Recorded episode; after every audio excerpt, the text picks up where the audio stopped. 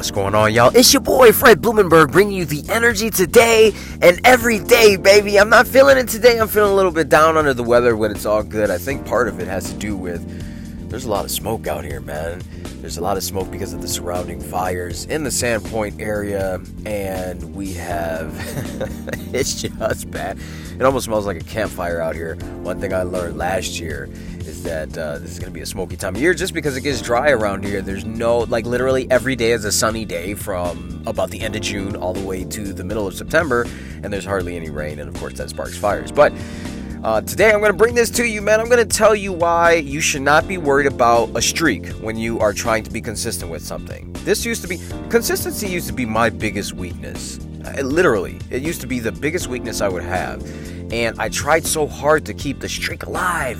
Don't break the streak. Like, like literally, I, I was so focused on keeping a streak alive that I wasn't focused on what I was supposed to be doing. Like, literally, I would have an app in my phone that would be like, you know, you know, I would just be, I'm gonna, you know, quit soda for now. I'm just done with drinking soda, you know. And so I wouldn't, you know, I would put it in an app that today, August 13, uh, quit smoking, or not quit smoking, but quit drinking soda, right? And then so two days later, three days later, I'm feeling good because I'm looking at my app, and then you look at my app, and it's like a week later, and I'm still feeling good. And then you have that one breakdown moment, right? You have that one gripping moment where you're like, ah ah, you know, you know, you guys know me. I'm at McDonald's. Ah, let me get the number two with uh, a Hi-C, and it just doesn't match up, right? So, and then you feel bad because you like you get to the window and you're like, nah, scratch that. Let me get a Coke instead of Hi-C. Yeah, go yeah, and you know, and then you're like, damn, I broke the streak. Now, this can relate to anything. You can relate this to anything, whether it's drugs, alcohol, whatever. Okay, usually we get too caught up in the streak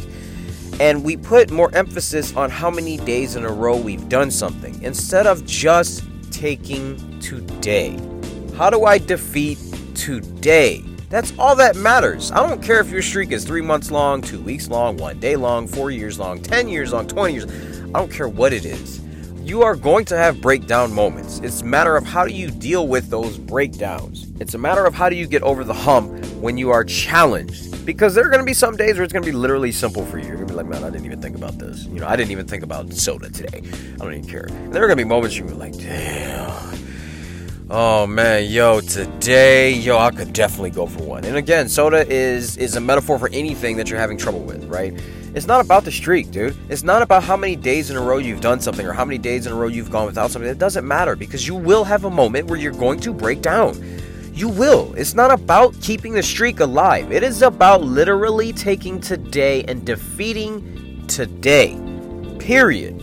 End of story. You tire yourself out when you think about how long you've been doing something on your streak or how long you've been at something. Yeah, you listen. When I first started this podcast, Teflon Don Positive Mindset, dude, I was doing it every single day, and then there there came some days that I, I had to take a break uh, because life happens and I was upset at myself, but at the same time, I'm like, look, dude, I, I my thing is to do this every day because I want to bring this content every single day. That's the bottom line for, of the podcast is to bring five minutes of fire every single day to motivate somebody.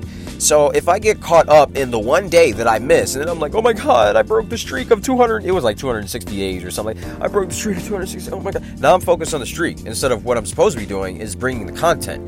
That's what I should be focused on, and that's how people get lost.